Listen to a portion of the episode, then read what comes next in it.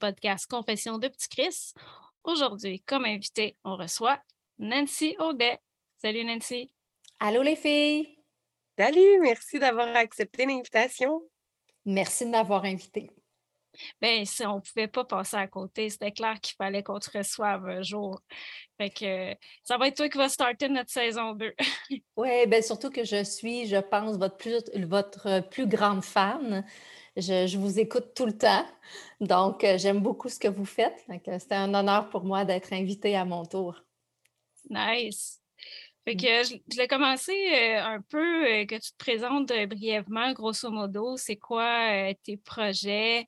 parce que toi aussi, un peu comme Jade, tu as comme plusieurs chapeaux, fait que je serais intéressée à entendre parler de, de dans quoi tu travailles, etc. Ouais. Ben, moi, je suis journaliste depuis 18 ans. Euh, ça ne me rajeunit pas. Euh, j'ai travaillé pendant 17 ans dans les salles de nouvelles, donc à Radio-Canada, à TVA. Et euh, il y a à peu près un an et demi, j'ai décidé de quitter les salles de nouvelles parce que c'est un travail vraiment exigeant. c'est, tu travailles presque 24 heures sur 24, dans le sens que quand tu n'es pas dans la salle des nouvelles, tu penses à ta nouvelle du lendemain tu n'as pas vraiment d'espace mental et tu n'as pas vraiment d'espace non plus pour t'investir socialement ou avoir une vie épanouie à l'extérieur de ton travail. Et j'ai décidé, comme vous le savez, de m'impliquer beaucoup auprès des, enfants de la DPJ et, et, des ex-placés parce que je suis une ex-placée. Et donc, il y a à peu près un an et demi, j'ai publié un livre, Plus jamais la honte, sur mon parcours j'ai aussi commencé à donner des conférences. je suis chroniqueuse dans deux émissions de télé parallèlement à ça. Et je suis marraine de la Fondation des jeunes de la DPJ. Donc, tu as raison, là, j'ai beaucoup de chapeaux, je fais beaucoup de choses, mais je me sens plus épanouie que, que jamais. les gens me demandent souvent si je m'ennuie de mon ancien travail à la télé, au quotidien. puis ça me fait toujours sourire parce que dans le fond, même si c'était un grand rêve pour moi d'être journaliste, euh, je me suis jamais autant sentie sur mon X qu'en ce moment. J'ai vraiment l'impression que, que, je suis sur la bonne voie puis que je suis à la bonne place. Euh, même si euh, je fais plus de la télé au quotidien, là, c'est bien prestigieux, là, être journaliste, puis faire de la télé tous les jours. Là, les gens pensent que c'est bien important comme job, mais entre vous et moi, c'est dans mon, en tout cas dans mon cœur à moi, dans mon esprit à moi, c'est plus important ce que je fais maintenant dans la vie que ce que je faisais avant. Mais si je peux me permettre, ça t'a permis, ton métier de journaliste sportive aussi, ça t'a permis de rencontrer quand même plusieurs vedettes, des athlètes que tu as longtemps aussi eu comme, euh, comme coup de cœur ou comme inspiration, parce que tu nous en parles souvent que le sport, c'est quelque chose de, de, très, très important pour toi. Puis je pense qu'on on va y revenir au cours de la discussion certainement. Mais tu portes aussi le chapeau d'ambassadrice pour euh, Grand Frère, Grande Sœur également aussi, qui est un nouveau projet qui, a vu naître euh, grâce à plusieurs euh, volontés de plein de gens. Donc, ça, c'est un autre beau gros projet également. Fait qu'effectivement, tu portes beaucoup de chapeaux. c'est tout en ton honneur avec un prochain livre qui s'en vient aussi. Oui, il s'appelle Tous Courage en fait, je cherchais une façon de parler de, des jeunes de la DPJ. J'avais envie de leur donner une voix aussi. Pour moi, c'est toujours mon numéro un. Euh, parler d'eux le plus possible, mais leur donner une voix surtout.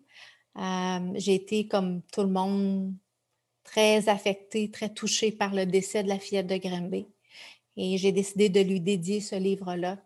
Et comme on n'a pas le droit, même dans la mort, de donner son vrai nom. Euh, j'ai décidé de l'appeler Courage parce que pour moi, cette petite fille-là, c'est une petite fille extrêmement courageuse. Euh, et donc, euh, de là, le titre, il n'y a pas personne qui sait pourquoi mon, livre s'appelle Il s'appelle Tous Courage. Mais c'est vraiment un hommage à cette petite fille-là qui, qui, occupe une place vraiment importante dans mon cœur, même si je, je ne l'ai jamais rencontrée. Euh, j'aime, j'aime cette petite fille-là. Puis euh, mon rêve suprême, c'est de, de lui rendre sa dignité en, faisant ma petite part à moi, ma petite goutte à moi pour faire changer les choses. Mais je pense que c'est ça qui est vraiment euh, c'est ça qui vient nous chercher quand on donne une voix aux jeunes. C'est le sentiment d'utilité qu'on a, la plateforme qu'on leur donne. Parce que souvent, dans le placement, ça revient dans les témoignages, c'est que les intervenants, les gens qui sont alentour d'eux, souvent, on ne les écoute pas. Ça rajoute des couches au trauma qu'on peut vivre. Fait que de donner une importance, justement, à leurs histoires personnelles, puis, tu sais, aussi, souvent, on, se plaint de qu'est-ce qui peut arriver dans le placement, puis on a l'impression que souvent, on dit, ben telle affaire, tel service que j'ai, ben ça, il y, a pas correct, on pogne un mur. Fait que, ces plateformes-là, ça peut leur donner eux aussi un sentiment d'utilité.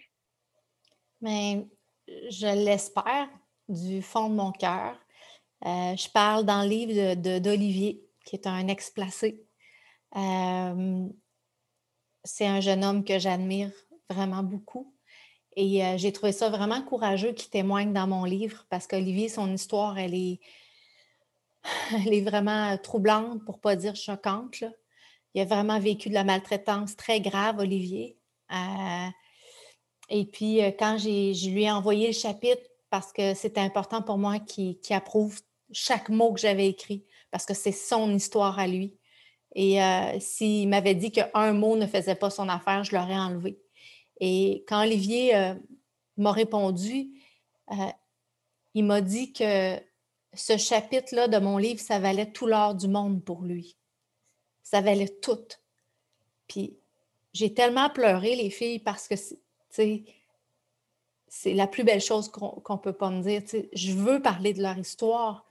Je veux que les gens les entendent. Je veux qu'ils comprennent comment c'est souffrant, comment ça laisse des traces, mais, mais tellement profondes dans la vie des enfants, dans la vie des, de ces jeunes-là qui, qui, qui, sont dans le système.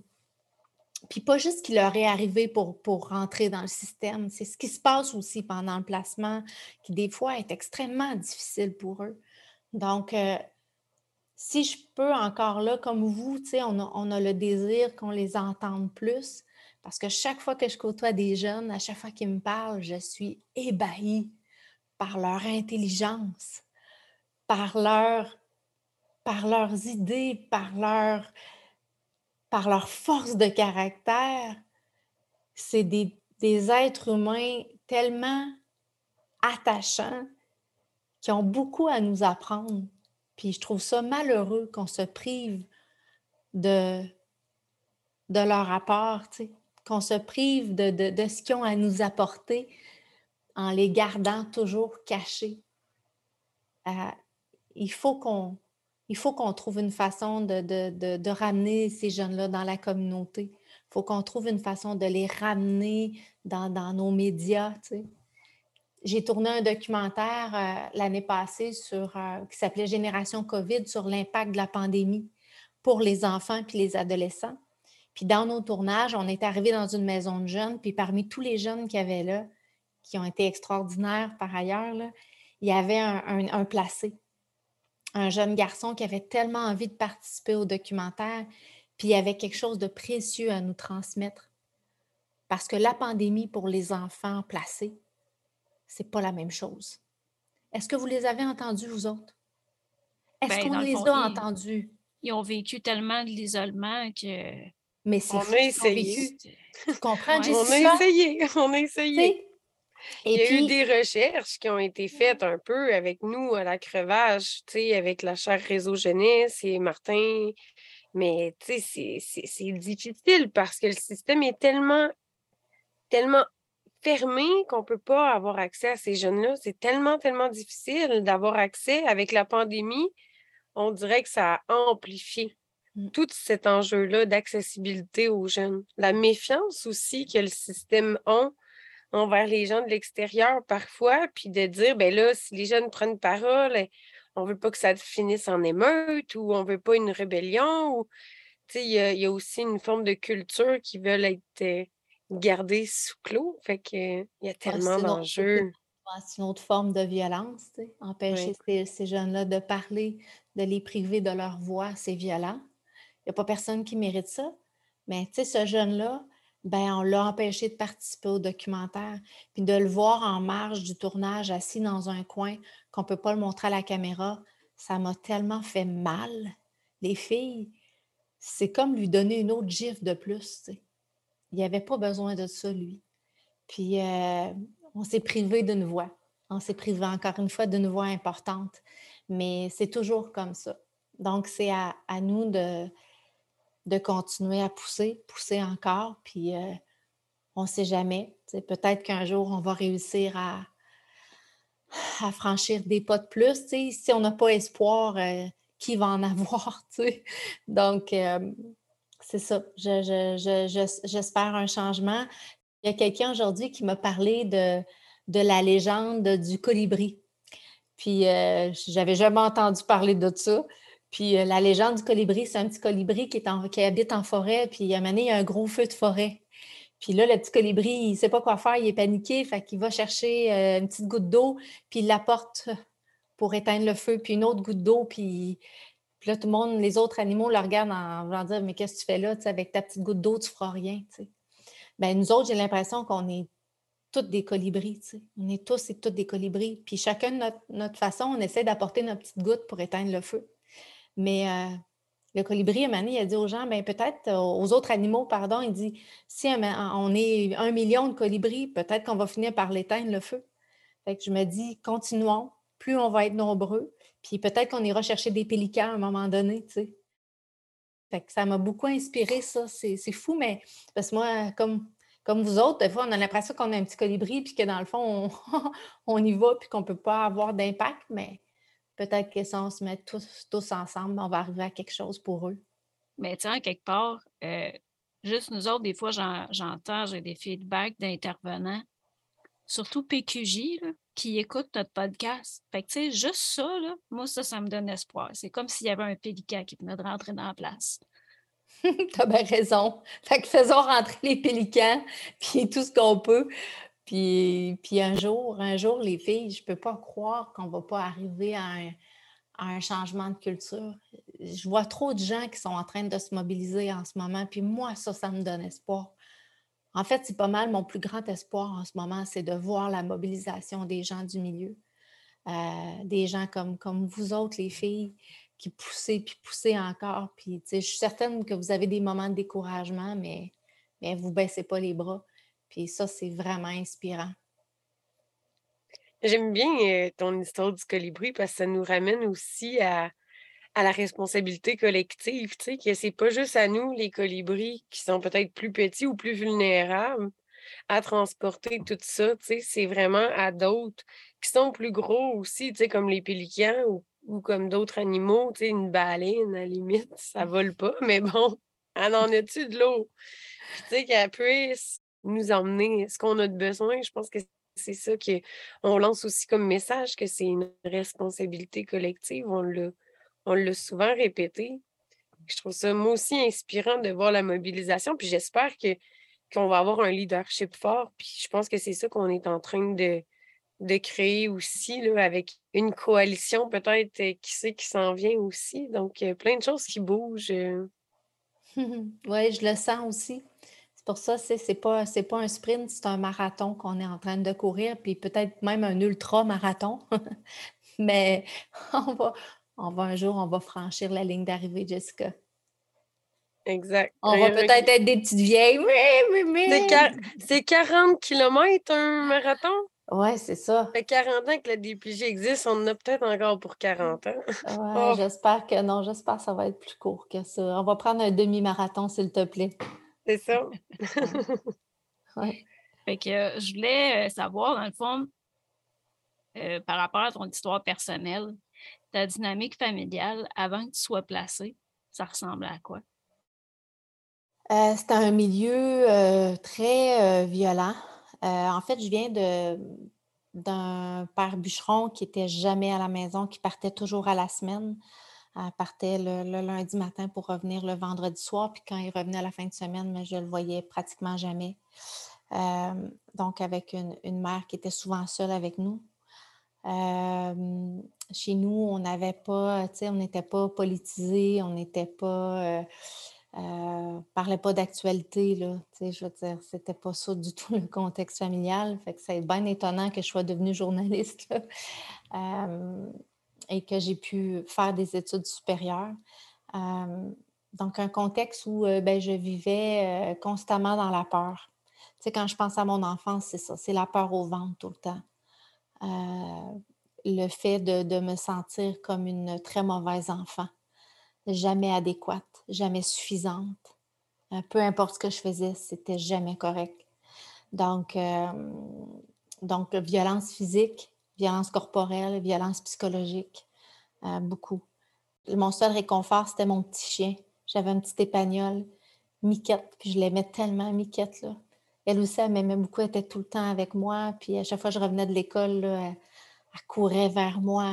Puis, euh, puis un jour, je suis rentrée de l'école, puis je la cherchais partout. Puis elle n'était pas là. Fait j'ai demandé à ma mère, elle, était où, Miquette? Puis elle m'a dit qu'elle était allée la débarquer dans un fondrant, qu'elle était tannée de voir ce chien-là.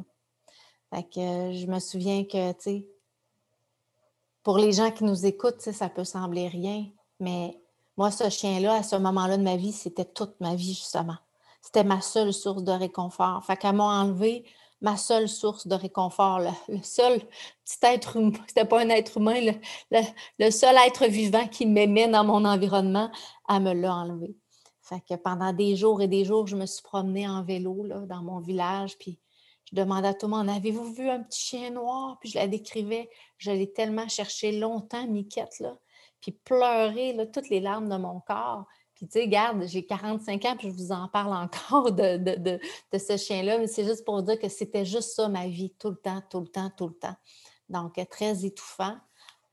Aucune, aucune confiance en moi, évidemment, beaucoup de difficultés, beaucoup de problèmes de comportement à l'école, très agressive, je me battais constamment, je me faisais mettre à la porte toujours. Euh, euh, tu sais, la petite Odette, c'était la petite fille qu'on n'invitait pas aux fêtes d'amis, parce que la petite Odette, c'était un enfant problème que, ça aussi, c'est difficile de voir, tous les amis qui parlent de leur fête la fin de semaine, puis que tu étais la seule à pas avoir été invitée, là, Fait que c'est la stigmatisation, c'est l'exclusion tout le temps. C'est la violence que tu vis à la maison, mais à un moment donné, ça se transporte dans tous tes milieux de vie. C'est ça qui est, lourd pour le, petit enfant, là, pour nous situer un peu, c'était dans, quel, dans quelles années que ça se passait? 70, 80? 70. Moi, je suis née en 76. Donc, 70 euh, euh, jusqu'à quand même mon, mon adolescence. J'ai eu un premier placement à 9 ans, euh, donc en 85. donc, c'est dans, dans, cette période-là, ça, ça a été une période très difficile. Le placement, l'après-placement aussi, le retour dans le foyer biologique, euh, là, ça a été pire, je pense, que, que ce que j'avais vécu avant le placement, parce que j'ai payé la, la j'ai payé la totale pour avoir euh, pour avoir été placée. C'était de ma faute si j'avais été placée, dans le fond. Fait que euh, j'ai dû subir une certaine des représailles par rapport à mon premier placement. Donc, euh, ça s'est terminé quand j'ai, euh, j'ai eu un deuxième placement à 15 ans. Puis après, je suis partie. C'était quoi l'élément déclencheur qui a fait en sorte que tu as été placée la première fois? Il y a eu un signalement anonyme. J'ai jamais su c'est qui. Euh, on a été convoqués dans les bureaux de la DPJ. Moi, je ne savais pas que c'était ça, honnêtement. Il y avait une certaine tension dans l'auto avec ma mère en, en partant. C'était à une trentaine de minutes. Moi, j'habitais dans un village près de, la première grande ville qui est Amos, en Abitibi-Témiscamingue. On est arrivé devant ce grand bâtiment-là où sont situés les bureaux de la DPJ, mais je ne savais pas où j'allais. Donc, c'est en rentrant dans les bureaux, euh, les travailleurs sociaux se sont présentés. Puis rapidement, elles ont expliqué un peu la situation. Puis elles nous ont dit qu'elles voulaient comprendre ce qui se passait, parce qu'elles étaient inquiètes. Elles avaient reçu un signalement, puis tout ça. Et puis ma mère, s'est levée tout de suite, puis elle a dit ah, de toute façon, gardez-la. Euh, j'en veux plus de cet enfant-là. si je ne suis pas une bonne mère, gardez-la. Puis elle est sortie, puis je me souviens que je courais dans le corridor, puis je pleurais, maman. Puis elle m'a juste dit retourne. Elle dit moi, je suis plus ta mère. Eux autres, ils vont t'en trouver une autre. Fait que va-t'en. Fait que j'ai eu un placement d'urgence dans ce contexte-là chez une, femme qui s'appelait Rose Aimée, qui a accueilli des dizaines d'enfants de la DPJ. Et une femme que j'aime beaucoup, beaucoup, beaucoup, beaucoup, qui a accueilli une petite fille qui était ben, ben, ben maganée. Euh, mais qui m'a tout de suite fait sentir en sécurité. Et ça, c'est quand je pense à Rosemée, je pense tout de suite sécurité. C'est le sentiment que j'ai ressenti euh, rapidement dans sa maison, puis c'est pas un sentiment que je ressentais là, avant. Là. Donc, je savais qu'il ne pouvait rien m'arriver quand j'étais dans cette maison-là. Je savais qu'elle allait, qu'elle, n'allait pas me frapper. Elle était douce avec moi. Je mangeais toujours à ma faim j'étais traitée comme les autres enfants dans la maison. Et ça, c'était nouveau pour moi. J'ai vu c'était quoi être traitée de façon équitable. C'est assez incroyable comment ça fait du bien. puis bon, malheureusement, mon placement n'a pas duré très longtemps. Euh, on m'a retourné dans mon foyer euh, biologique et le retour a été très brutal, très difficile. C'est quoi les raisons qui ont fait qu'ils ont décidé de te sortir de ce milieu-là? En fait, euh, j'ai fait beaucoup de recherches pour comprendre, hein, parce que j'aurais pas dû retourner là. Euh, et à l'époque, euh, c'était pas comme aujourd'hui. Tu sais, moi, je suis pas passée devant le juge.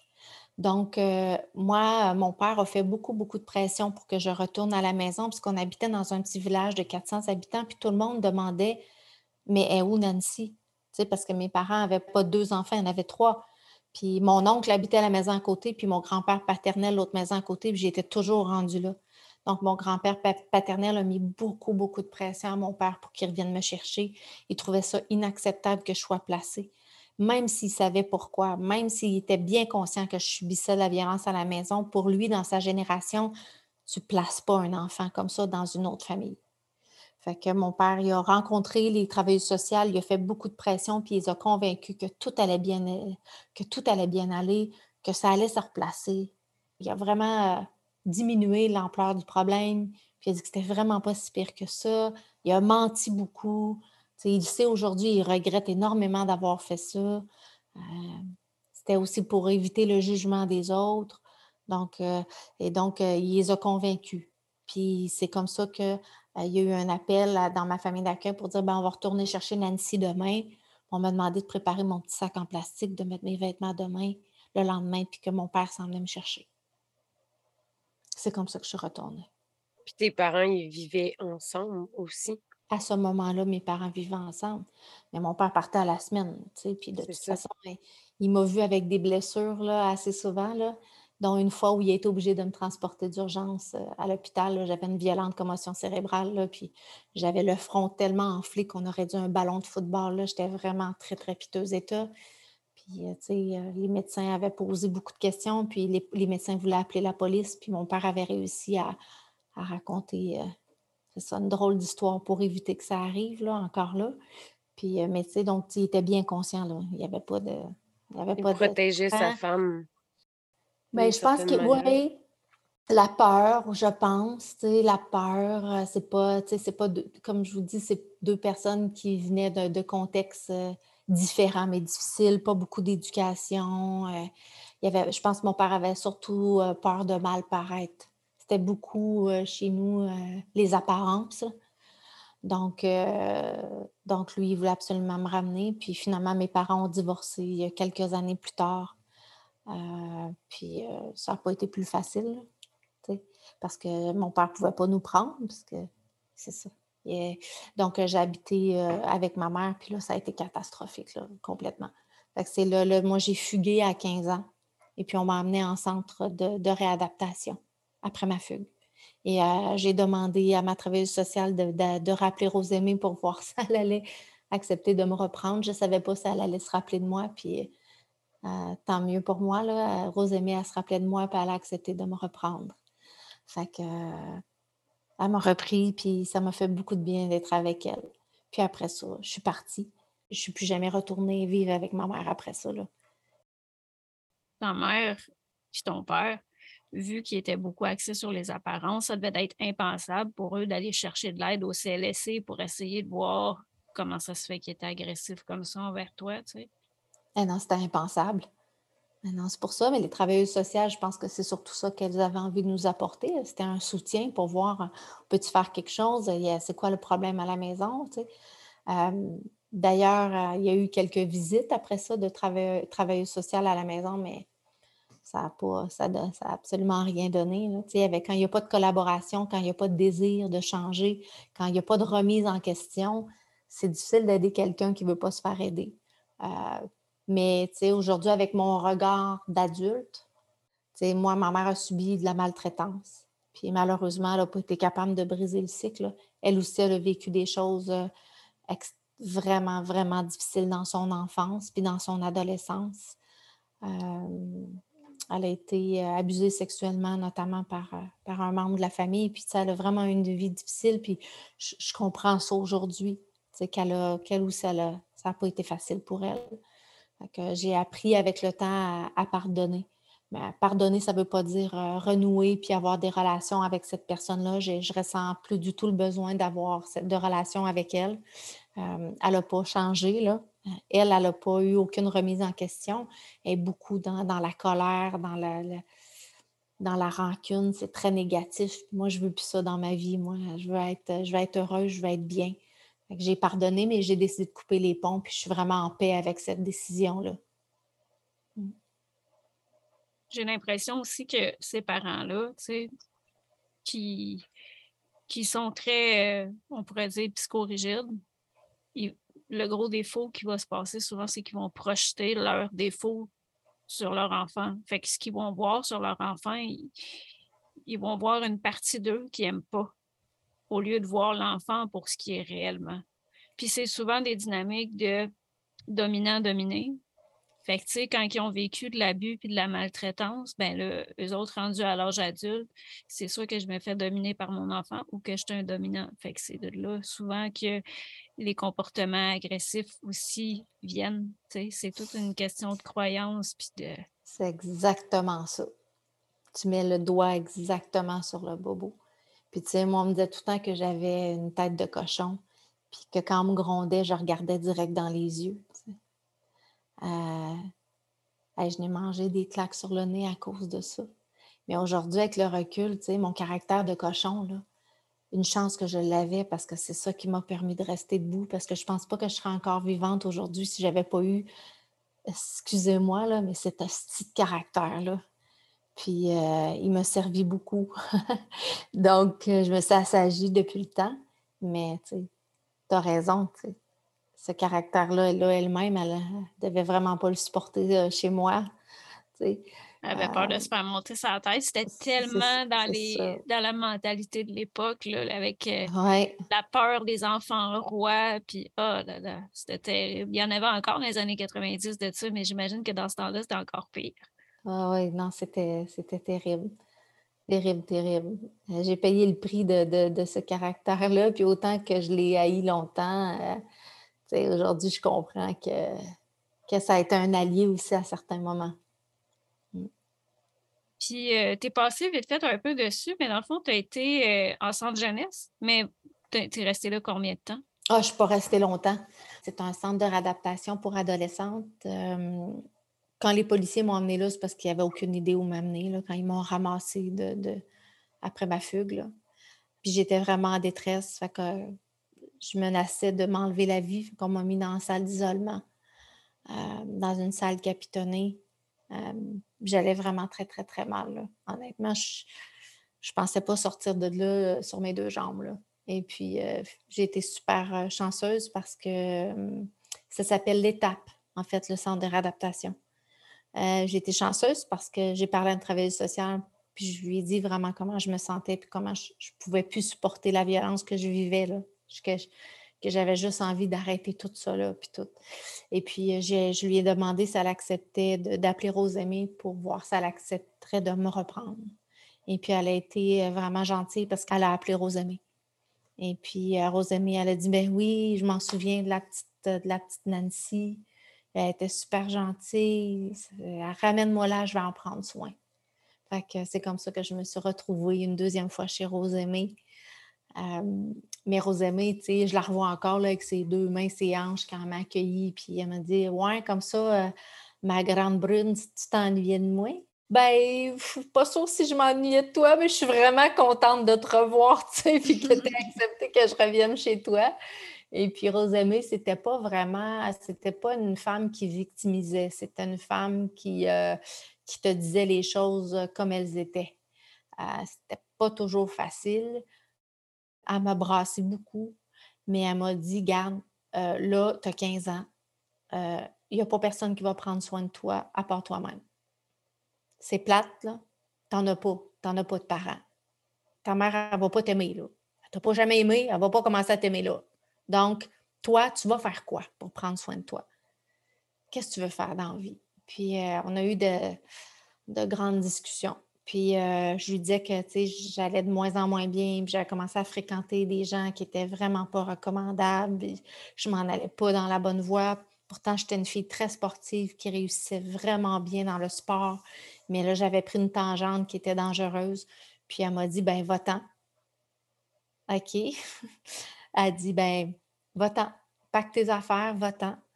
Trouve-toi, euh, change de région, coupe-toi de tout ce qui est négatif autour de toi amis, famille, puis va rebâtir ta vie. Ah, c'est simple de même, là. À 15 ans, là. Fait que, mais je l'ai écouté, puis j'ai pacté toutes mes affaires. On a négocié ça, toi, je ne sais pas comment. Encore aujourd'hui, je pense à ça, ça n'avait aucun bon sens. j'ai pacté mes affaires, j'avais pas grand-chose, j'avais deux sacs, puis je suis déménagée toute seule à Repentigny. Et je suis allée m'inscrire. J'avais coulé plusieurs cours en secondaire 4. Je suis allée m'inscrire toute seule à l'école secondaire Jean-Baptiste Meyer. Je me revois au secrétariat. Je leur dis Je m'en viens m'inscrire à l'école. Puis euh, tes parents sont où Non, non, j'ai pas de parents, je suis toute seule. Puis là, je me suis inscrite. Puis j'avais trouvé euh, une chambre euh, chez un avocat, en fait, un monsieur, qui avait une chambre à louer dans son sol. J'ai habité là. Et puis j'ai recommencé la au basket. Je suis allée à l'école. Puis ça m'a fait effectivement, Rose Aimée avait raison, là, parce que ça m'a fait vraiment du bien d'être coupée de tout ce négatif-là qui risquait de me ben, d'avoir ma peau, en fait. Donc, euh, ça m'a vraiment aidé. Et je suis devenue autonome bien rapidement. J'ai commencé à travailler au McDo. J'allais à l'école, jouer au basket. Je n'avais pas beaucoup de temps pour penser. Puis je me suis entourée de bonnes personnes aussi à ce moment-là. Donc, euh, ça, ça m'a fait beaucoup, beaucoup de bien. Puis il faut dire aussi, Jean-Baptiste Meilleur, tu es vraiment tombé sur une bonne école parce que c'est l'école où j'étais quand j'étais foyer de groupe. Puis quand je suis sortie de là, j'ai pris connaissance que c'était une des écoles publiques qui était la mieux réputée au Québec. Là. Puis moi, personnellement, j'ai eu une super de belle expérience à cette école-là. Euh, je me suis fait des amis qui étaient marginales, puis je suis zéro retombée dans la drogue. il y en avait qui consommaient un peu, mais c'était vraiment pas... Euh, c'était pas tant populaire euh, de consommer à cette, à cette école-là, même si à mon époque, c'était quand même assez... Les, les, jeunes qui fumaient des joints, puis qui buvaient, puis qui foxaient le cours, c'était quand même... c'était quand même assez présent, mais pas Jean-Baptiste Meilleur. C'était des ah. punks sages. Moi, je ne sais pas, en tout cas. Puis il y avait Madame Lapointe, qui a été mon prof de français. son frère était dans le groupe Les Bébés. Puis euh, c'est drôle, on s'est écrit euh, il n'y a pas longtemps, parce que je parle d'elle dans mon livre. Et puis euh, un jour, elle m'a pris de côté, puis elle m'a dit Hey, toi, là, tu as vraiment un talent en communication, est-ce qu'on te l'a déjà dit? Dit «Hum, Non, je ne penserais pas. Elle a dit je pense vraiment que tu aurais du talent, là, tu pourrais travailler là-dedans parce que. Puis elle dit, tu un très bon français. Puis à, partir de là, elle, m'a vraiment aidée à, retrouver le goût d'aller à l'école. Euh, parce que j'avais raté, je pense que l'année d'avant, j'avais raté 199 périodes de cours, de quoi même. C'est vraiment énorme. Là. Fait que j'ai acheté sur la, pas mal la voie là, du décrochage. Fait que ça, cette année-là, ça m'a vraiment raccroché. Fait que, euh, je l'aime beaucoup, Madame Lapointe. Je pense à elle souvent, puis je suis contente de l'avoir retrouvée. Et puis, euh, finalement, il me restait juste à terminer mon secondaire 5, mais à Jean-Baptiste Maillard, j'avais des cours de secondaire 4, ceux que j'avais échoués, j'avais des cours de secondaire 5. Donc, la dernière année, il me restait juste quelques cours à terminer. J'ai comme terminé mon secondaire 5 à presque à temps partiel. J'ai fini les cours qui me restaient. J'ai réussi à avoir quand même d'assez bonnes notes pour pouvoir m'inscrire au cégep. ça m'a redonné un, un air d'aller. Et qu'après ça, tu t'es inscrit direct au cégep quand tu as fini ton secondaire 5? Je me suis inscrite au cégep. Euh, ça allait quand même bien au début. Puis à un moment donné, ça a commencé à déraper complètement. Là. Ça, c'est ça, Mais tu n'étais pas en journalisme au début? Non, j'étais pas en journalisme. Oh non, j'étais en, sciences humaines, profil psychologie, je pense, profil individu, je me souviens plus trop. Euh, puis c'est drôle hein, parce que tu sais, quand tu n'es pas solide, j'étais pas solide, j'allais pas bien, j'avais beaucoup de, hauts et de bas, euh, beaucoup d'instabilité. Euh, j'avais aucune estime de moi-même. C'est le, moment où même j'ai fait une grosse dépression, puis je, suis rentrée à l'hôpital. Les autres, ils m'ont demandé si j'étais anorexique parce que j'avais juste la peau puis les os. Puis je me souviens que j'avais dit au médecin, non, c'est juste que mon corps, il ne veut plus manger. J'étais incapable de me nourrir. J'étais en. J'allais tellement pas bien. Là. Dès que j'essayais de manger, ça ressortait tout de suite. Euh. donc, euh, lui, moi, je me souviens que cette nuit-là, il m'a dit ben, Je vais te donner quelque chose, je vais te piquer dans la fesse, puis ça, ça endort un éléphant. On va se revoir demain. puis là, il m'a piqué. Puis, genre, trois heures plus tard, il m'a vu marcher dans l'urgence. Puis là, il m'a dit, il y a vraiment quelque chose qui ne va pas avec cette petite fille-là. Il y a vraiment ça, ça, ça, ça marche pas, là. Quelque chose de biologique, là, vraiment. Oui, oui, euh, j'avais, j'étais, oui, oui, ça, ça, allait vraiment, vraiment pas bien. Fait qu'il m'a référé à, à l'hôpital Pierre-Janet à Gatineau, qui est un, un, hôpital pour aider les personnes qui ont des problèmes de santé mentale, qui est spécialisé là-dedans, des problèmes de santé mentale de toutes sortes, là j'ai commencé à avoir un psychiatre, puis euh, je lui disais Ah, moi, euh, moi, je suis bipolaire, monsieur le psychiatre. Puis là, il m'avait dit Mais attendez, là, avez-vous été diagnostiqué?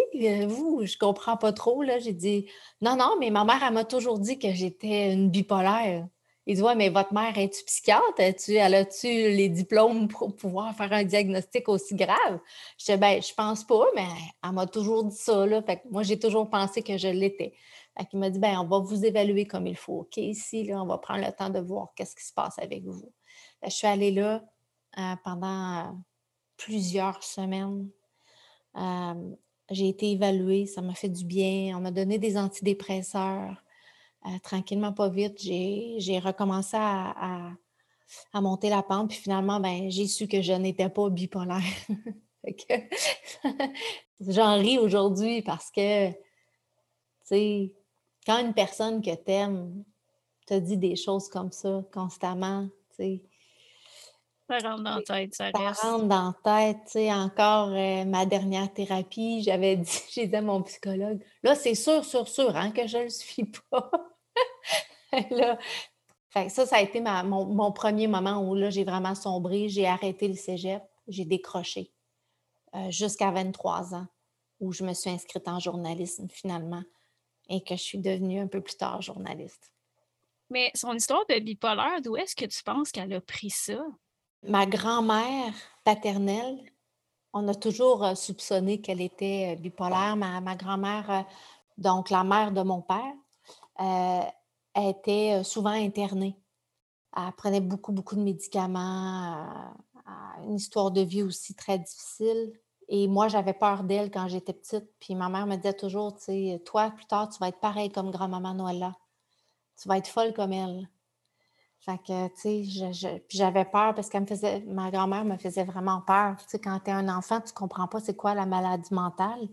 Euh, elle avait des, comportements assez particuliers. Euh, je pense à toi, grand-maman Noëlla, là, je, t'aime beaucoup, je, ne suis vraiment pas dans le jugement. Elle a tellement une vie difficile, mais quand tu es petit, tu comprends pas ça. donc, euh, c'est juste que moi, j'avais intégré que j'allais être comme ma, comme ma grand-mère plus tard. Donc, euh, j'avais, j'avais peur de ça, en fait. Vraiment, la peur au ventre. Euh, et chaque fois que je faisais des crises, elle me disait ça. Là, ah, toi, c'est ça, tu vas être pareil comme, comme elle. Donc, ça, ça a été ma, ma première comme thérapie. Là première fois vraiment qu'on me tendait la main, puis j'en avais vraiment besoin. j'en ai eu quelques autres thérapies après qui, ont été plus que nécessaires. J'ai fait deux tentatives de suicide, puis j'ai eu des moments là, très sombres, même quand j'étais journaliste, une journaliste établie. quand je travaillais à Salut Bonjour, là, une fois ou deux, j'ai passé proche là, de, de, m'enlever la vie. Puis là, je suis allée en grande thérapie aussi à ce moment-là. puis je te dirais, ça fait peut-être aujourd'hui 8-9 ans là, que j'ai plus aucune, aucune pensée noire. Là, ça, c'est une grande victoire pour moi. Là. Je suis vraiment contente. Je suis super bien dans ma peau. Euh, mais il y a beaucoup, beaucoup de travail derrière ça. Là. Beaucoup, beaucoup de. C'est, fou. C'est pour ça que, des fois, quand j'entends les jeunes me parler de leur parcours, puis les ex-placés, là, je pleure tellement de. C'est même pas juste de la tristesse. C'est c'est de l'incompréhension, c'est de la colère. Parce que je me dis que si moi, dans mon parcours, j'ai quand même été chanceuse, j'ai souffert autant, ça me perturbe. Parce que j'ose pas imaginer la souffrance de ces jeunes-là. Ça doit être insoutenable. Mais si toi, tu ne l'as jamais vécu, cette souffrance-là, dans tes tripes, comment tu fais pour la comprendre? Tu sais? J'ose pas imaginer un instant. Puis quand ils osent exprimer leur souffrance, puis leur colère avec raison, bien on les écrase. Puis on leur fait des mesures de contention, puis on les envoie en isolement. On va juste écraser encore plus, puis on va te faire encore plus mal, puis on va te blesser encore plus. Ça, là, ça vient me chercher dans les tripes complètement. Le feeling que j'ai de ça, c'est que tu ne veux pas, étant dans des familles dysfonctionnelles, quand on arrive pour interagir avec les institutions, le réflexe de reproduire ce qu'on vit à la maison puis d'essayer d'exprimer nos besoins en gueulant prend le dessus. Mais le problème, c'est que quand tu es face euh, aux professionnels de la santé, tout de suite, ils vont te catégoriser bon patient, mauvais patient. Est-ce qu'il va collaborer? Est-ce qu'il ne collaborera pas? Parce qu'ils ont vécu tellement de situations que ça a débordé puis que ça a fini en violence physique avec des codes blancs que, tu sais, pas, je pense qu'eux autres aussi euh, sont super traumatisés par ce qu'ils vivent au quotidien. Mais c'est juste qu'ils n'en parlent pas, fait que ça ressort comme ça de je me protège du jeune parce que j'ai peur qu'il m'agresse, fait que tout de suite, on nous met en isolement, en contention, etc. Je me pose beaucoup de questions parce que j'ai lu récemment, euh, si on parle juste des mesures d'isolement, il disait que ça fait autant souffrir les éducateurs que les enfants, en fait. Il n'y a pas un intervenant, un éducateur qui va rentrer chez lui le soir et qui va être heureux d'avoir fait des contentions durant sa, journée, d'aller mener des, enfants en isolement. C'est violent des deux côtés. Fait que tu as raison, ils ont peur.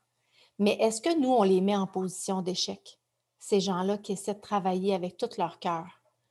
Quand on met 10 jeunes, 12 jeunes qui souffrent de traumas complexes dans une petite unité, qui tombent en ruine par ailleurs, parce qu'ils vivent dans des conditions de vie qui n'ont pas d'allure. Ou qui sont empilés dans des gymnases parce qu'ils n'ont plus d'unité à leur offrir. Pas de douche, pas de toilette. Ben oui, tu sais, pourquoi? Hein? on les a sortis d'un milieu inadéquat, mais on va les faire coucher dans un gymnase, ça fait plein de sens. Ils ont connu pire de toute façon. Fait qu'ils vont, ils vont accepter ce qu'on leur donne. Hein, voyons, c'est mieux que où ce qui était. C'est, est-ce qu'on ne les met pas en position d'échec? Est-ce que c'est une bonne idée de mettre 10, 12 enfants qui souffrent de traumas complexes dans une petite unité, les filles, ensemble? Qu'est-ce que ça donne comme condition de vie? Qu'est-ce que ça donne comme condition de travail? C'est tout le monde est perdant. Tout le monde. Est-ce qu'on ne peut pas offrir des milieux de vie plus sains pour ces jeunes-là? Puis, puis quand un éducateur part en isolement avec un enfant, puis qu'il sait qu'il laisse ses collègues avec 11 autres enfants, qu'il y en a trois qui sont sur le bord de faire, de péter leur coche, là, puis là, il, est pressé. Il est pressé, il faut qu'il se dépêche. Il n'a pas le temps de finir son intervention. Là. Il faut qu'il retourne au plus vite s'occuper des autres. Là. Il n'a pas fini son intervention avec l'enfant qui souffre il le laisse tout seul, en isolement. C'est la pire chose qu'on peut faire, vivre à un enfant qui est en détresse. Donc, c'est tout ça qu'il faut revoir. C'est comme pratique. Il faut qu'on arrête de mettre les intervenants en position d'échec Parce qu'automatiquement, on met les enfants, les adolescents en position d'échec. Tu comprends? Puis, je suis allée passer une journée à, l'organisme La rue des femmes. Puis, euh, sa fondatrice, elle m'a raconté euh, une anecdote. Elle, elle a une approche beaucoup sur euh, guérir l'être humain. On ne peut pas aider un itinérante, une itinérante si on ne soigne pas ses blessures avant, si on ne la soigne pas. Donc, c'est un peu ça qu'on fait avec les enfants aussi. On ne les soigne pas. Donc, comment on peut arriver à les aider? tant qu'on ne les soignera pas, on ne pourra pas les sortir de là. Donc, elle me racontait qu'il y a une femme, elle s'appelait Madame Toutou, puis ça faisait, mon Dieu, 20 ans qu'elle se promenait à Montréal avec son gros carrosse de Toutou, puis tout le monde la connaissait, Madame Toutou, puis elle est arrivée là à un moment donné, puis elle allait vraiment pas bien. Et puis, ils se sont battus pour qu'elle soit admise à l'hôpital puis qu'elle soit traitée. Eh bien, Madame Toutou, elle a passé des mois là, euh, puis on l'a soignée. Elle a la médication dont elle avait besoin. Euh, est sortie de l'hôpital. Euh, c'était une femme transformée. Aujourd'hui, elle a son appartement. Elle a renoué avec sa famille. Elle a renoué avec ses enfants. Elle est bien. Elle parce qu'on on était les premiers, pouvez-vous croire, en 20 ans, à comprendre qu'il fallait qu'on la soigne, cette femme-là, pour la sortir de la rue.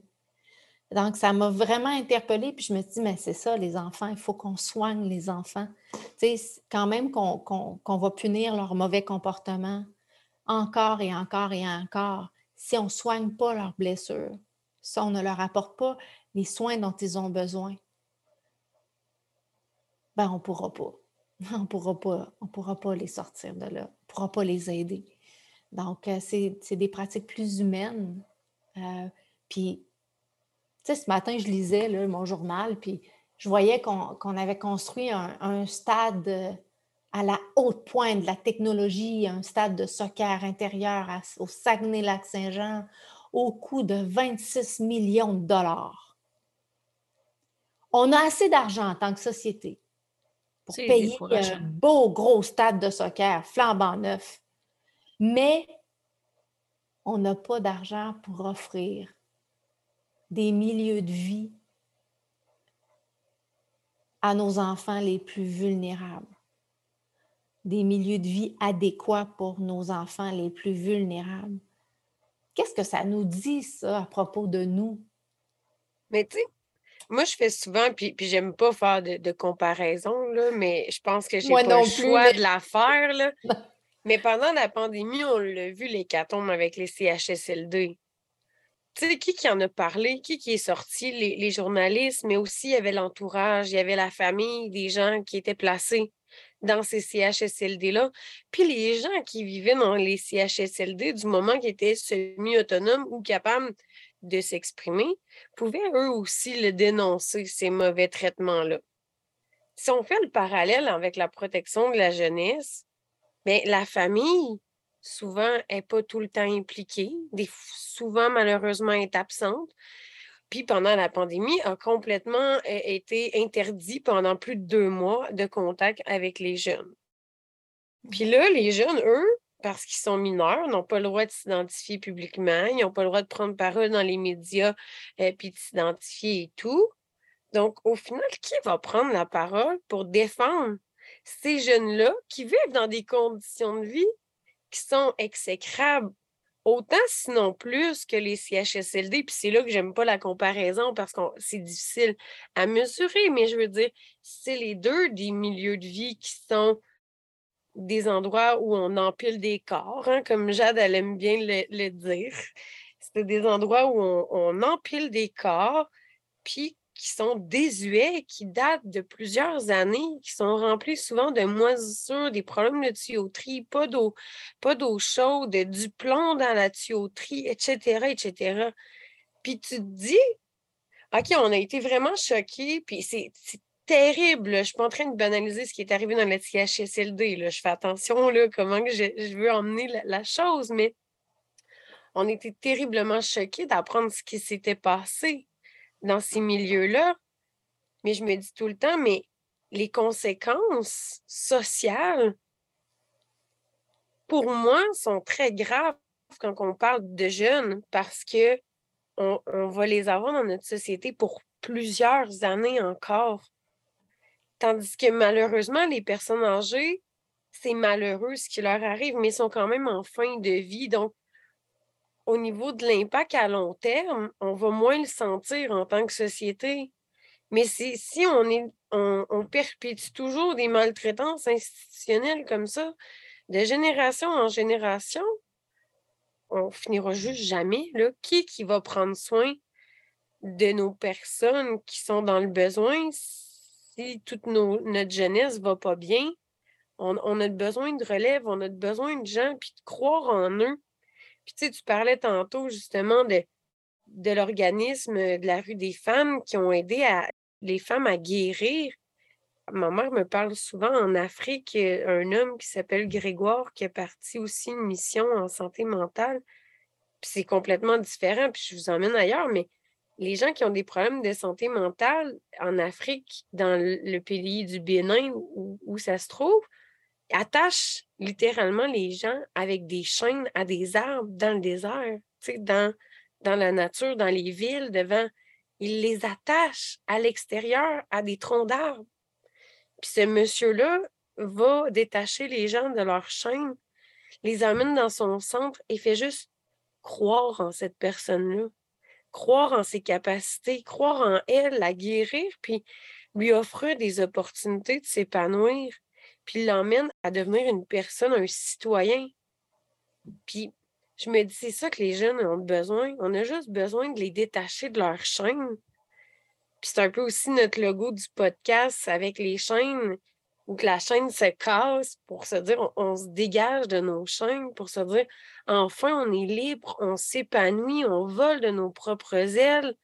Le, le, logo aussi du collectif des explacés, qui est un phénix qui dit, on, on prend notre envol, on s'épanouit, on, on est libre maintenant de devenir qui on veut, mais il faut, c'est ça, briser ces chaînes-là aussi de, tout ce que les autres nous ont dit euh, au fil des ans. L'effet euh, golem, comme on, appelle aussi en psychologie, qui, à force de se faire dire que tu es une mauvaise personne, mais tu vas peut-être finir par devenir une mauvaise personne. Mmh. Mais c'est ça aussi, fait que je pense que que c'est important qu'on croit en notre jeunesse puis qu'on s'intéresse à eux. Autant qu'on peut s'intéresser à, n'importe quel autre groupe, en fait, mais. Euh, Pour revenir un peu sur ce que tu disais, Jess, en Afrique, là, euh, je sais qu'il y a la croyance du mauvais œil qui est fortement ancrée dans la culture, mais en même temps, ça me fait un peu penser à toute la honte qui peut être attachée à nos histoires personnelles quand on fait affaire avec la DPJ, autant notre honte à nous comme jeunes, mais autant la honte de nos parents qui font en sorte qu'ils ne vont pas dénoncer des situations parce qu'ils ont honte de ça. C'est comme moi, personnellement, c'était mon père qui pétait, qui des méga coches.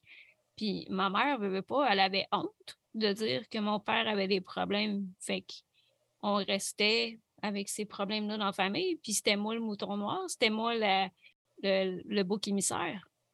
C'était sur moi que tout retombait parce que c'était plus facile de, me faire passer pour la personne qui a besoin d'être euh, contrôlée.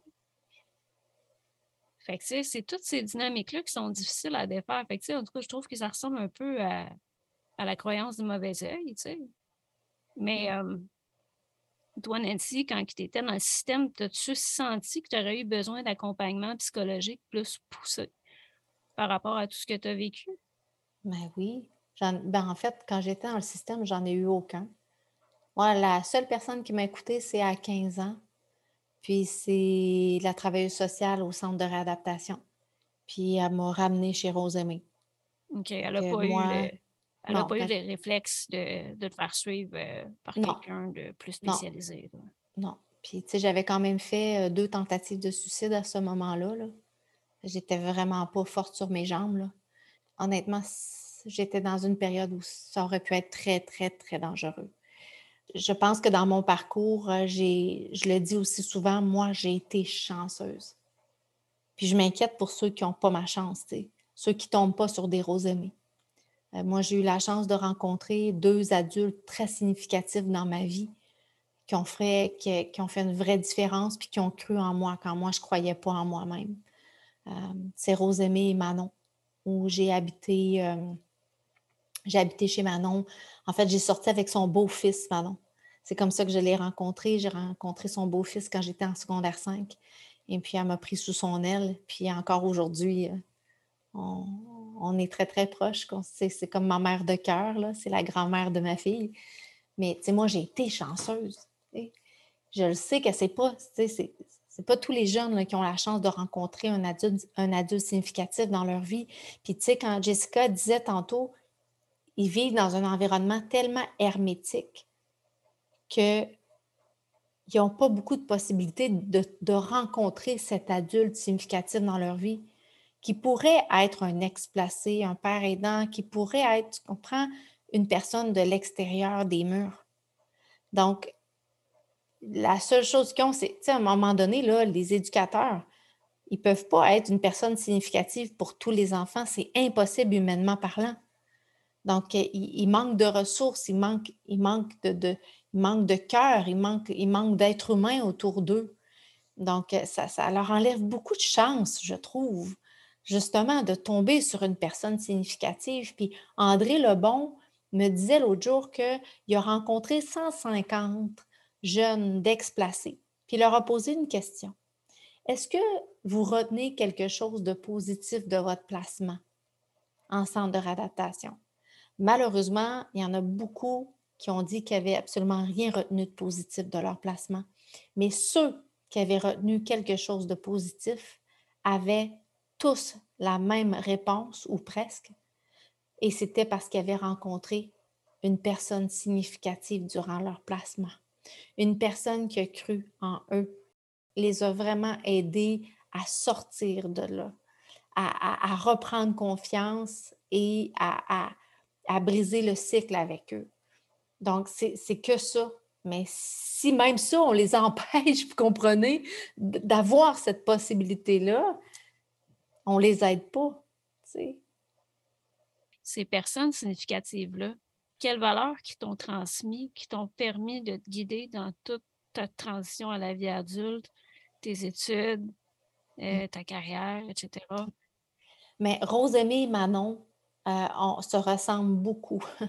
C'est des femmes euh, qui t'amènent à te responsabiliser. Il n'y a pas de victimisation. Là.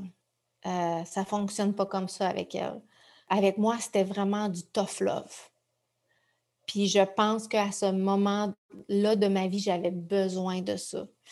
Euh, elles m'ont encadré. En même temps, euh, je trouve que la plus belle chose qu'elles m'ont apportée, c'est drôle ce que je vais vous dire là, mais parler, c'est facile. dire je t'aime, c'est facile. Mais Poser des gestes, par exemple, ça, c'est pas mal plus difficile. Les deux avaient ça en commun, c'est-à-dire qu'elles ne me disaient pas je t'aime, elles me le démontraient dans chacun de leurs gestes pour moi. C'est mon petit lunch à la porte tous les jours. Moi, j'avais jamais eu ça. J'ai compris c'était quoi aimer. C'était quoi prendre soin de quelqu'un. C'est dans tous les petits gestes du quotidien. C'est dans l'écoute c'est demander à l'autre Hey, comment a été ta journée? As-tu aimé ta journée? C'est con, là, mais là, savez-vous le nombre de jeunes à qui on ne demande pas cette petite phrase-là? Comment a été ton examen aujourd'hui? As-tu du plaisir avec tes amis à l'école? S'intéresser à l'autre? Quelqu'un qui te le soir. Quelqu'un qui te demande Qu'est-ce que tu veux manger à ta fête? C'est quoi ta sorte de gâteau préféré? Je vais le cuisiner pour toi. Vous savez pas le nombre de fois que je suis allée me cacher pour pleurer en petite boule. Parce que mon cœur comprenait pas que quelqu'un pouvait m'aimer. Des fois, c'était souffrant. Je me disais, écoute, elle doit avoir pitié de moi. Ça se peut pas. Tu tantôt, tu disais, Maggie, on va répéter les comportements qu'on a appris. si on nous a appris à être violent, si on nous a appris que pour régler nos problèmes, il faut crier puis donner des baffes, bien, on va crier puis on va donner des baffes. Mais s'il n'y a pas personne pour nous donner, nous apporter un modèle positif, on ne peut pas l'apprendre tout seul. Il faut être mis en contact avec quelqu'un qui va nous apprendre c'est quoi aimer, c'est quoi avoir des bons comportements, c'est quoi prendre soin de nous, c'est quoi prendre soin des autres. Mais moi, je suis tombée sur deux beaux modèles, puis au début, je me grattais la tête, puis je comprenais rien. Mais au fil du temps, j'ai pu me dire Hey, moi, j'ai envie d'être une Rose aimée, puis j'ai envie d'être une Manon. J'ai vraiment envie d'être comme ça, moi, dans ma vie. Puis je les ai regardés le faire, là, mais des heures et des heures de temps. J'étais fascinée par l'amour que Manon apportait à ses enfants. Puis je me demandais, je doutais en secret que je puisse un jour être comme elle, être capable d'aimer comme elle, elle aimait. Puis finalement, au fil des années, ça a été long, mais je dis pas que, que je pourrais être comme elle à 100% parce qu'elle est dure à battre. Elle est vraiment est au top. Mais j'ai eu un foutu beau modèle pour m'apprendre à aimer, par exemple. Puis un beau modèle aussi qui m'a dit que c'était important de m'aimer moi-même. Puis ça, c'était le, plus grand défi dans ma vie. C'était d'apprendre à m'aimer, de penser que je valais quelque chose en vie. ça, c'était un gros, gros, gros step. J'ai encore des petites rechutes des fois. Là. D'après moi, je vais avoir pour toujours, comme tout le monde, des rechutes. Mais ça finit par passer. C'est d'un autre côté, moi, j'ai été un peu l'inverse de toi. C'est-à-dire que quand j'étais plus jeune, j'en avais des, gestes, des routines qui montraient qu'on m'aimait, mais plus que je vieillissais dans ma famille biologique, plus que ces gestes-là s'effaçaient, puis que les je t'aime arrivaient. Puis ça, il n'y a rien de plus fâchant que ça, que ce que tu peux vivre quand tu es adolescent. Tes parents, ils te laissent aller, ils te laissent faire, ils ne veulent pas gérer, ils ne veulent pas dealer avec toi ou ils sont agressifs.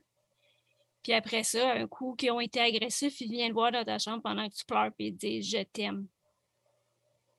Il n'y a rien de plus aliénant que ça. C'est épouvantable.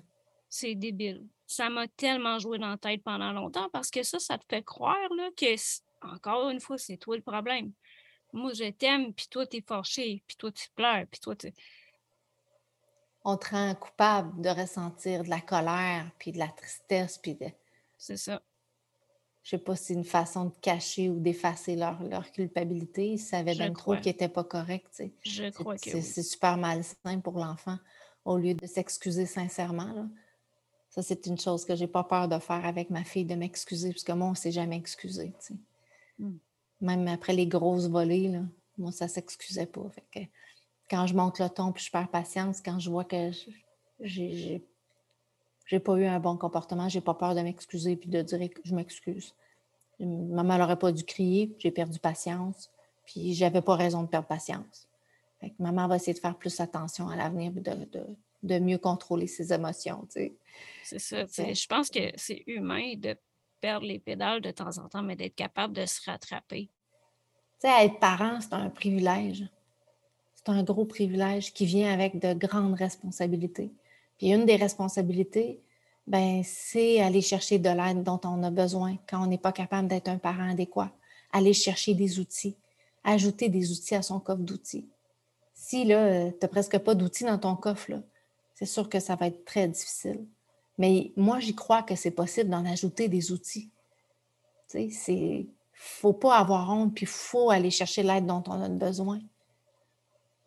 Après, tu est-ce que l'aide qu'on veut chercher est disponible? Ça, c'est une autre histoire. C'est une autre histoire parce que présentement, c'est pas le cas partout. Puis il y a des grandes disparité selon les régions, puis aussi en fonction, est-ce que tu es un papa ou tu es une maman? Parce que là, on peut parler de parentalité au sens large, mais il y, a beaucoup moins de services qui sont offerts aux, pères aussi, je crois. Là. Euh, mmh. Il y a une valorisation de la paternité qui doit être faite aussi en, général au, au, Québec, puis des politiques familiales aussi qui doivent être mises en place pour, pour sortir nos familles de la pauvreté, parce qu'on on se le cachera pas, là, quand tu dois avoir deux, trois boulots pour arriver, euh, puis tu arrives à la maison, tu es fatigué, ça peut arriver là, que tu perdes plus patience, puis que tu aies plus de difficultés à gérer ta journée là, avec les mmh. enfants qui, ont besoin, eux, de d'avoir de l'énergie à dépenser. On le sait, on est les mamans toutes les deux, puis ça en prend de l'énergie. Fait que, si tu t'épuises au travail, ben après, c'est ça, les parents, ils ont besoin de services, ils ont besoin de répit, ils ont besoin d'avoir un entourage. Il faut tout un village pour élever un enfant, mais c'est ça, il faut qu'on qu'on s'entraide les uns les autres. Tu sais, ton voisin, tu vois qu'il va pas bien, ben, offre-lui de l'aide, tu sais, offre-lui un petit plat pour souper, je sais pas, ça va peut-être lui faire plaisir, tu sais, un mmh. souper de moins à faire, c'est déjà quelque ben, chose. tu as tellement raison, tu sais. De voir qu'il y a une maman monoparentale sur ta rue, là, qui en arrache, mmh. là. Avec l'inflation en ce moment, je peux, est-ce que je peux vous dire qu'il y en a beaucoup de mamans monoparentales qui sont dans une situation précaire? Ça aussi, c'est inquiétant. Mais c'est quoi se revirer de bord, puis d'aller la voir pour demander si elle a besoin d'un coup de main? Mmh. Je vais aller te faire une petite épicerie une fois de temps en temps. Là. Je vais, je vais t'aider là, parce que moi, je peux. On a perdu ça aussi, cette notion d'entraide qui est tellement importante. Puis, je, je suis allée au tribunal pour l'écriture de mon, mon livre, puis je suis allée en chambre de la jeunesse, puis il y avait un dossier d'un petit garçon de 10 ans euh, qui a eu des signalements à l'école parce qu'il allait à l'école une journée sur deux. Sa mère, ne se levait pas le matin. Elle ne le préparait pas pour qu'il puisse aller à l'école. Il savait même plus, il était trop en quelle année, le petit bonhomme. Puis euh, quand il est venu témoigner à l'avant, lui, il avait aussi un petit frère de trois ans, puis il disait qu'il avait vraiment de la peine parce que son frère avait besoin de lui, il avait besoin qu'il s'en occupe. Puis ça lui faisait bien de la peine de s'en aller, puisqu'on se dirigeait vers un placement.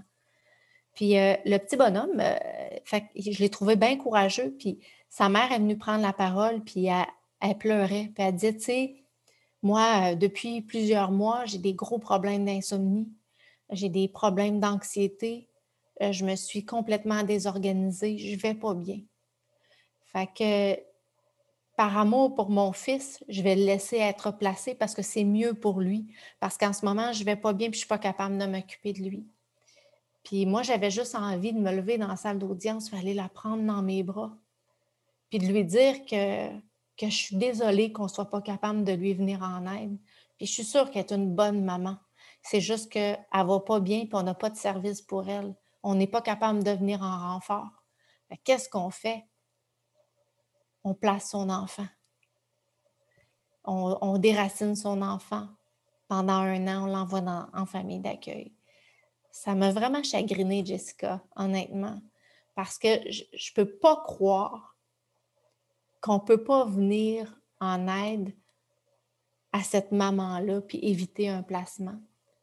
ce serait tellement plus simple si on était capable de faire ça, de l'aider à obtenir, il y, a, des raisons, là, tu euh, est-ce que c'est l'aider à obtenir des rendez-vous médicaux, obtenir un suivi euh, médical, obtenir un suivi psychologique, du renfort à la maison, euh, euh, faire appel aux, organismes autour de chez elle pour lui venir en aide? Est-ce que c'est venir faire un peu de popote pour elle? Un filet, un, filet, social, tu sais. Non, on, va juste l'enlever, puis il y a quelqu'un d'autre qui va s'en occuper jusqu'à ce qu'un jour, miraculeusement, on te vienne en aide, tu sais, puis que tu retombes sur tes pieds, J'espère que ça va lui arriver, puis je pense tout le temps à elle, tu sais. Mais cette maman-là, pour moi, il y en a plein de personnes comme ça, tu sais. Puis tu l'as dit, il faut des politiques familiales. Tu as tellement raison. Il faut investir dans nos familles. C'est urgent, c'est important. Faut aller, faut injecter de l'argent dans nos familles. C'est tellement important. On aura beau faire là, plein d'affaires, mais à la base, si on ne va pas aider nos familles là, vulnérables, ben, on ne pourra pas y arriver. Tu le sais, là, les, les foyers de groupe, les centres de réadaptation débordent, manque de famille d'accueil, on ne sait plus où mettre les enfants. En, en Mauricie, on les met dans des camps de jour, dans des chalets, puis pas adaptés du tout. On parle d'ouvrir des foyers pour petits poupons parce qu'on ne sait plus où mettre les bébés. On a même ouvert un, un vieux CHSLD au Saguenay pour mettre des, euh, jeunes. On, les on en a mis dans, des hôtels dans les Laurentides. Oui, oui, oui. il y a cinq enquêtes présentement si on agissait en amont, on pourrait, pourrait tellement prévenir de situations puis éviter beaucoup de souffrance aux enfants. Mais le pire, c'est que je me souviens, dans les années 90, le CLSC, ça fonctionnait quand même bien. Des années 2000, début 2000 aussi, j'ai eu des bons services. Qu'est-ce mmh. qui s'est passé dans les années 2010 pour que ça foire? C'est ça que j'ai de la misère. Et c'est ça que j'ai de la misère à comprendre. Qu'est-ce qu'il a pu faire que là, il a... Mais je pense, c'est-tu quand ils ont créé les GMF? Hmm. Ben, je pense que c'est un, cumul aussi de plusieurs petites choses, là, mais il y a aussi les, mmh les, les, motifs de compromission qui ont évolué au fil du temps aussi. au Québec, on est la seule province à avoir trouble de comportement là, dans les motifs de compromission. Euh, c'est tout dire aussi sur le contrôle qu'on a envers euh, nos, nos populations, mais comme tu disais tantôt un jeune pour absentéisme scolaire, mais attends, qu'est-ce qu'il y a en dessous? Pourquoi qu'il ne va pas à l'école? C'est-tu vraiment le motif de compromission de l'absence scolaire? Hmm. souvent, au fil de l'évaluation, oh, le motif de compromission va changer parce que tu te dis, ah, mais finalement, c'était pas, euh, c'était pas ça, c'était de la négligence éducative qui vient d'une négligence parentale. Fait qu'il il faut mieux comprendre nos familles, puis arrêter de les juger, puis de les accompagner. Mais on arrive avec nos gros sabots, puis on, a plus de pouvoir que la police, fait que ça aide pas. Euh, Mais c'est comme, si les, c'est comme si les intervenants manquaient de curiosité ou de temps. Mais j'ai de la misère à croire que le monde manque de curiosité à ce point-là. Moi, je c'est de temps, d'expérience, de, de connaissances. Et euh, ce que j'ai vu beaucoup aussi dans les derniers mois, c'est euh, il y a tellement de jeunes qui arrivent euh, sur le marché du travail avec très, très peu d'expérience. puis c'est pas leur faute, ils ont plein de bonne volonté, mais que ce soit à la réception des signalements, à l'évaluation des signalements, au suivi des enfants en famille d'accueil. J'entends des histoires, mais épouvantables. Dans les unités où il y a les cas les plus graves de maltraitance en ce moment, c'est beaucoup de recrues. Euh, j'ai rencontré plein de très jeunes femmes, là, 22, 23, 24 ans, dans des unités tough, les filles. Euh, à l'époque, c'était que les personnes d'expérience qui travaillaient là.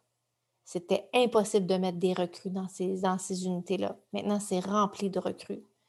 Puis, euh, tu sais, André Lebon me disait à l'époque, la DPJ, c'était, euh, c'était l'élite qui se dirigeait vers la DPJ. L'élite de la profession. C'était très valorisant.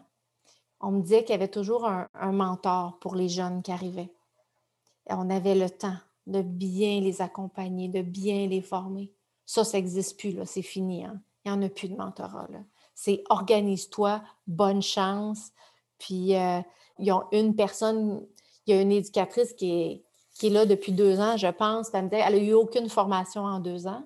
Et elle me disait que la personne qui est là pour l'aider avec euh, comment tu vas, comment aider un jeune à évoluer, là, puis à, à de rencontrer cette personne-là à, à, chaque deux semaines pour voir si elle fait la bonne affaire.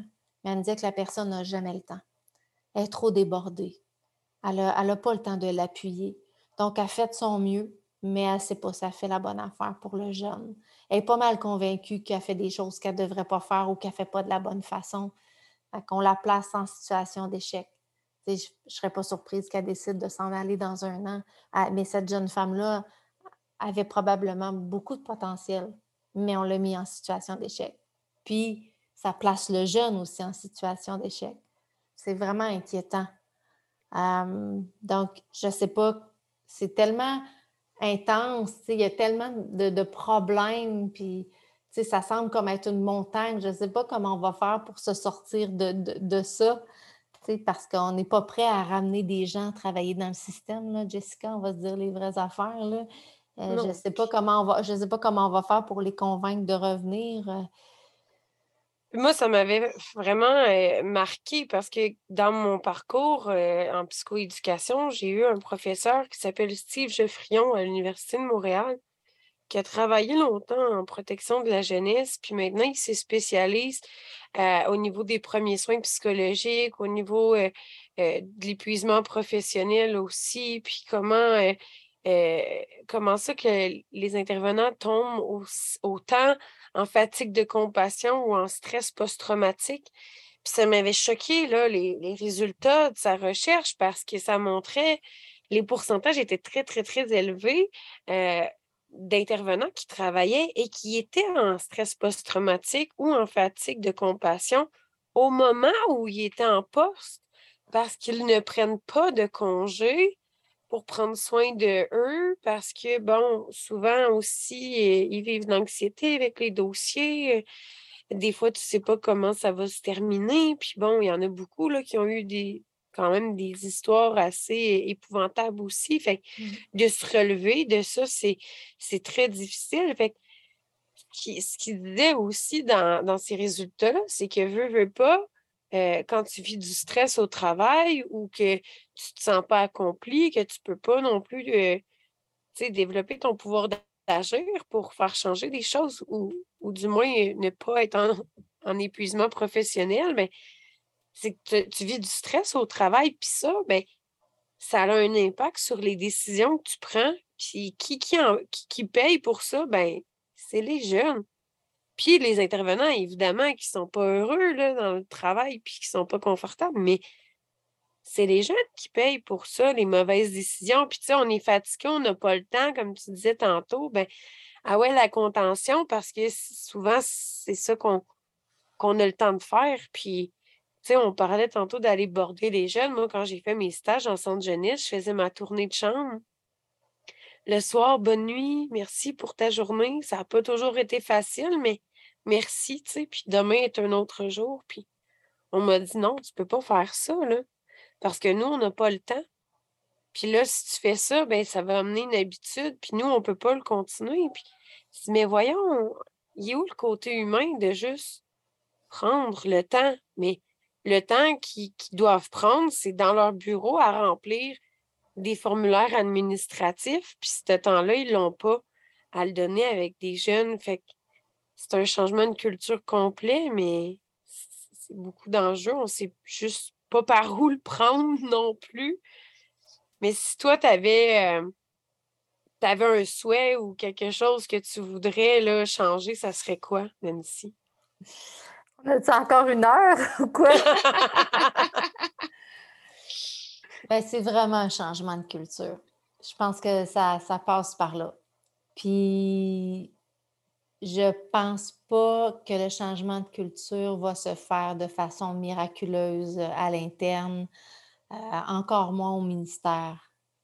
Je sens pas aucune volonté de se remettre en question puis d'effectuer un vrai virage pour changer cette culture qui continue de, briser beaucoup trop d'enfants. Mon espoir en ce moment, c'est de, de voir la mobilisation. La semaine prochaine, je m'en vais m'adresser à des milliers d'élus, des centaines d'élus de partout à travers la province. Et j'entendais Camille Bouchard dire que les élus municipaux euh, sont ceux qui peuvent avoir un véritable impact au niveau de la maltraitance et de la qualité de vie des enfants. Parce que c'est les élus municipaux qui sont le plus proches de leur monde. Ils sont sur le terrain, ils connaissent leur famille, ils connaissent les enfants, ils savent que le petit Thomas, durant trois, là, il ne mange pas à sa faim.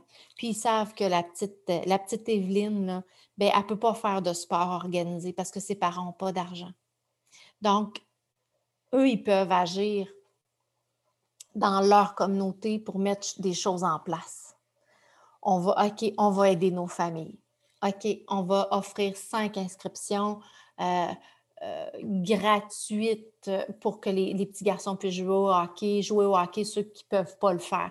On va, tu sais, donc, je suis en train de me dire qu'il faut qu'on aille se chercher des alliés partout, euh, dans tous les milieux, hein, Jessica, pour si moi, je sais qu'à travers le Québec, on signe la charte de protection de l'enfant, on met des choses en place dans les villages, dans les villes pour aider les familles, pour aider les enfants, ben peut-être que il va en avoir moins qui vont arriver en amont dans le système. Parce que je ne vois pas autrement. Tu tu sais, là, on, est, on pense à ça constamment. Ça fait trois ans que je pense à ça tout le temps. Puis j'ai plus confiance. Je ne pense pas que le système va se prendre en main lui-même. Ça, je, je, je, je, mentirais de dire que je suis animée d'un espoir. Donc, euh, c'est d'aller voir les gens un par un, puis d'arriver dans l'espoir d'avoir une armée de colibris, puis d'arriver avec des pélicans, puis qu'on soit, qu'on la force, qu'on force de l'extérieur. Tu comprends ce que je veux dire? Qu'on le force, qu'on passe par d'autres chemins. Parce qu'on ne va pas rentrer à l'intérieur. C'est impossible. C'est tellement hermétique. C'est des gens qui n'ont aucun, aucun désir de changer quoi que ce soit puis de se remettre en question. espérons qu'en arrivant par derrière, on va arriver à aider les enfants d'une autre façon. Mais c'est mon grand espoir, en fait, en ce moment-là. C'est comme. Je, je, mise tout là-dessus, all in. Donc, euh, j'espère que vous allez m'aider. Ben c'est, ça me fait penser que, tu sais, comme à Fortierville, ils ont fait la charte municipale pour la protection de l'enfance, mais c'était ça leur souhait, c'est que chaque municipalité s'approprie cette charte-là, puis l'adapte aussi en fonction de leur municipalité. Fait ça serait merveilleux qu'il y ait un grand chantier qui se fasse autour de, de ça au niveau de toutes les municipalités qui, qui se créent tous une charte euh, municipale de protection de l'enfance avec des lignes directrices peut-être qui pourraient aider, mais oui, c'est mmh. un très beau souhait d'espoir. On le trouve où on peut, hein, ma chère, parce que sinon, euh, on devient euh, découragé, puis, puis triste aussi, triste pour eux. Donc, euh, on ne peut pas perdre espoir parce que ces enfants-là, ils ne méritent, ils méritent pas qu'on perde espoir. Si nous, on perd espoir, comment veux-tu que, que eux aient espoir? C'est, ça, ça, passe par, ça passe par nous. le changement passe par nous, mais c'est ça, je pense. Si tu aurais à t'adresser aux jeunes qui sont en train de passer au travers de la DPJ en ce moment, mmh. tu leur dirais quoi comme message euh, d'espoir? c'est difficile. Il y a beaucoup de choses que je souhaite pour eux. En fait, ce que je souhaite, c'est que qu'ils comprennent que qu'ils valent quelque chose, qu'ils sont importants. Ils sont importants autant que n'importe quel enfant. Puis même s'ils sont dans un contexte où euh, on leur fait pas toujours sentir qu'ils sont importants à tout plein de niveaux. Ils sont importants, puis j'espère qu'ils vont s'accrocher. C'est pas une fatalité à être placé en famille d'accueil, en foyer de groupe ou en centre de réadaptation parce que vous en êtes la preuve vivante que c'est possible de réussir?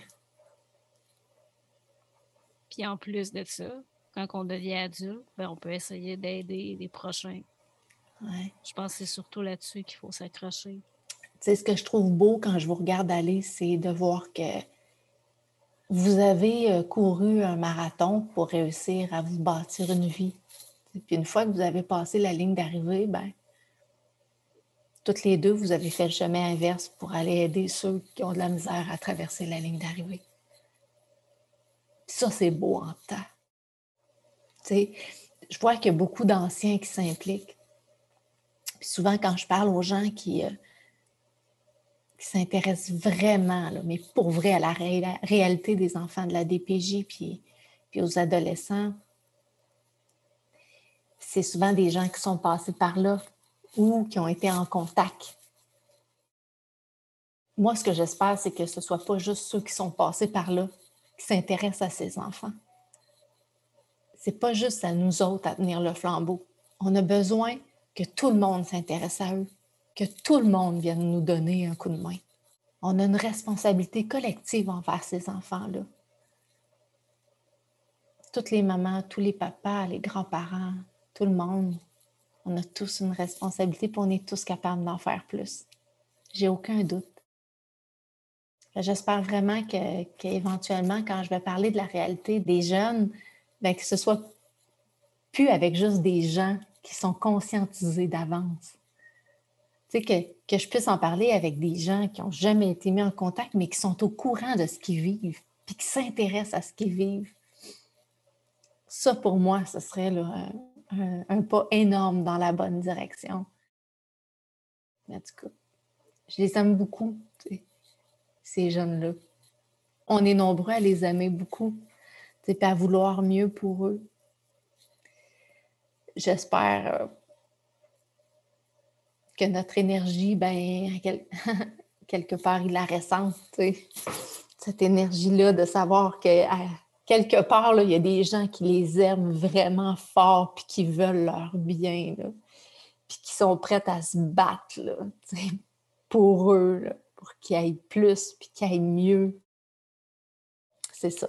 Puis, tu sais, il faut dire, là, en ce moment, on est d'une drôle d'époque où est-ce qu'on est plus individuellement axé sur notre survie puis sur notre bien-être euh, ici, là, maintenant, à cause de tout ce qui se passe depuis la COVID.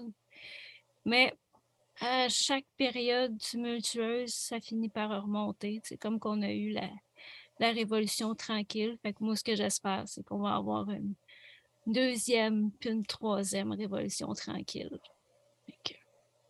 Ah, Amen. moi, je l'ai dit, là, en juin, les planètes étaient alignées. On est dans un moment dans la vie, historiquement parlant, même dans les astres, il y a des planètes qui s'alignent.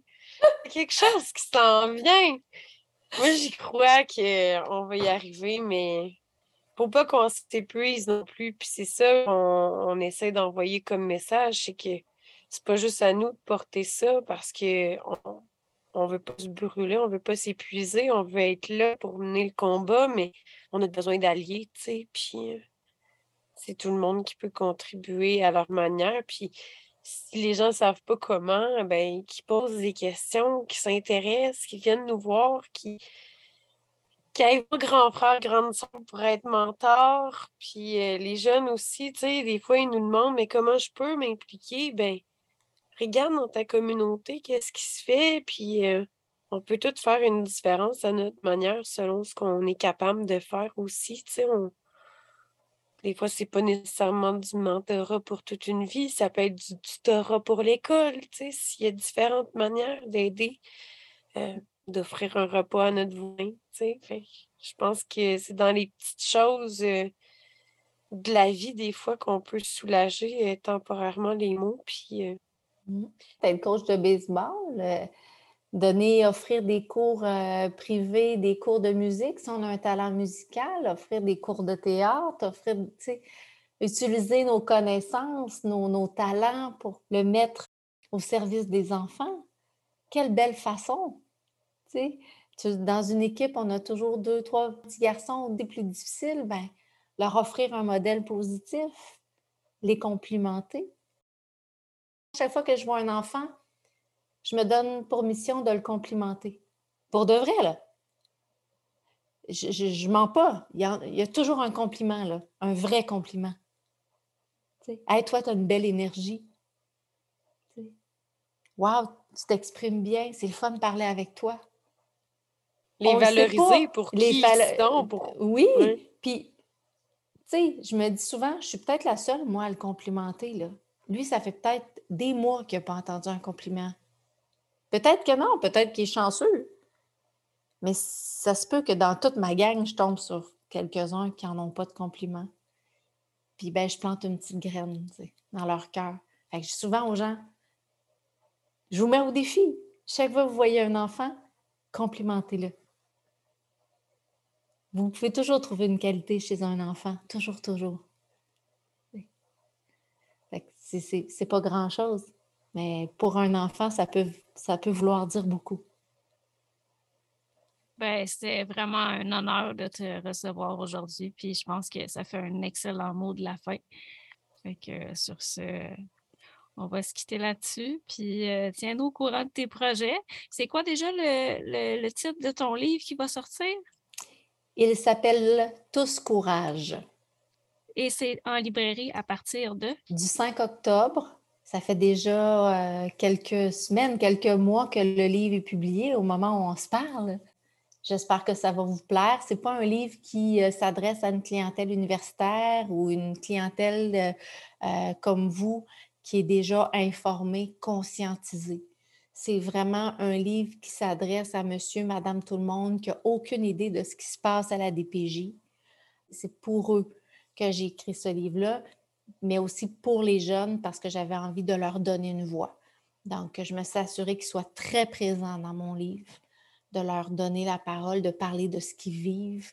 Il y a des cas vécus beaucoup dans, le livre. donc, j'espère encore là réussir à aller rallier des gens qu'on n'aurait peut-être pas réussi à aller chercher là, grâce à une lecture qui est quand même assez facile, assez simple. c'est ça, je croise les doigts. Parfait. On te souhaite plein de succès, puis un beau lancement, puis vraiment, euh, on était vraiment contents de t'avoir euh, avec nous aujourd'hui, puis peut-être qui sait euh, pour d'autres épisodes à suivre, on le sait jamais. Toujours là pour vous autres, les filles. Merci beaucoup. C'est une superbe idée. J'adore votre, votre podcast. Un gros merci. À bientôt.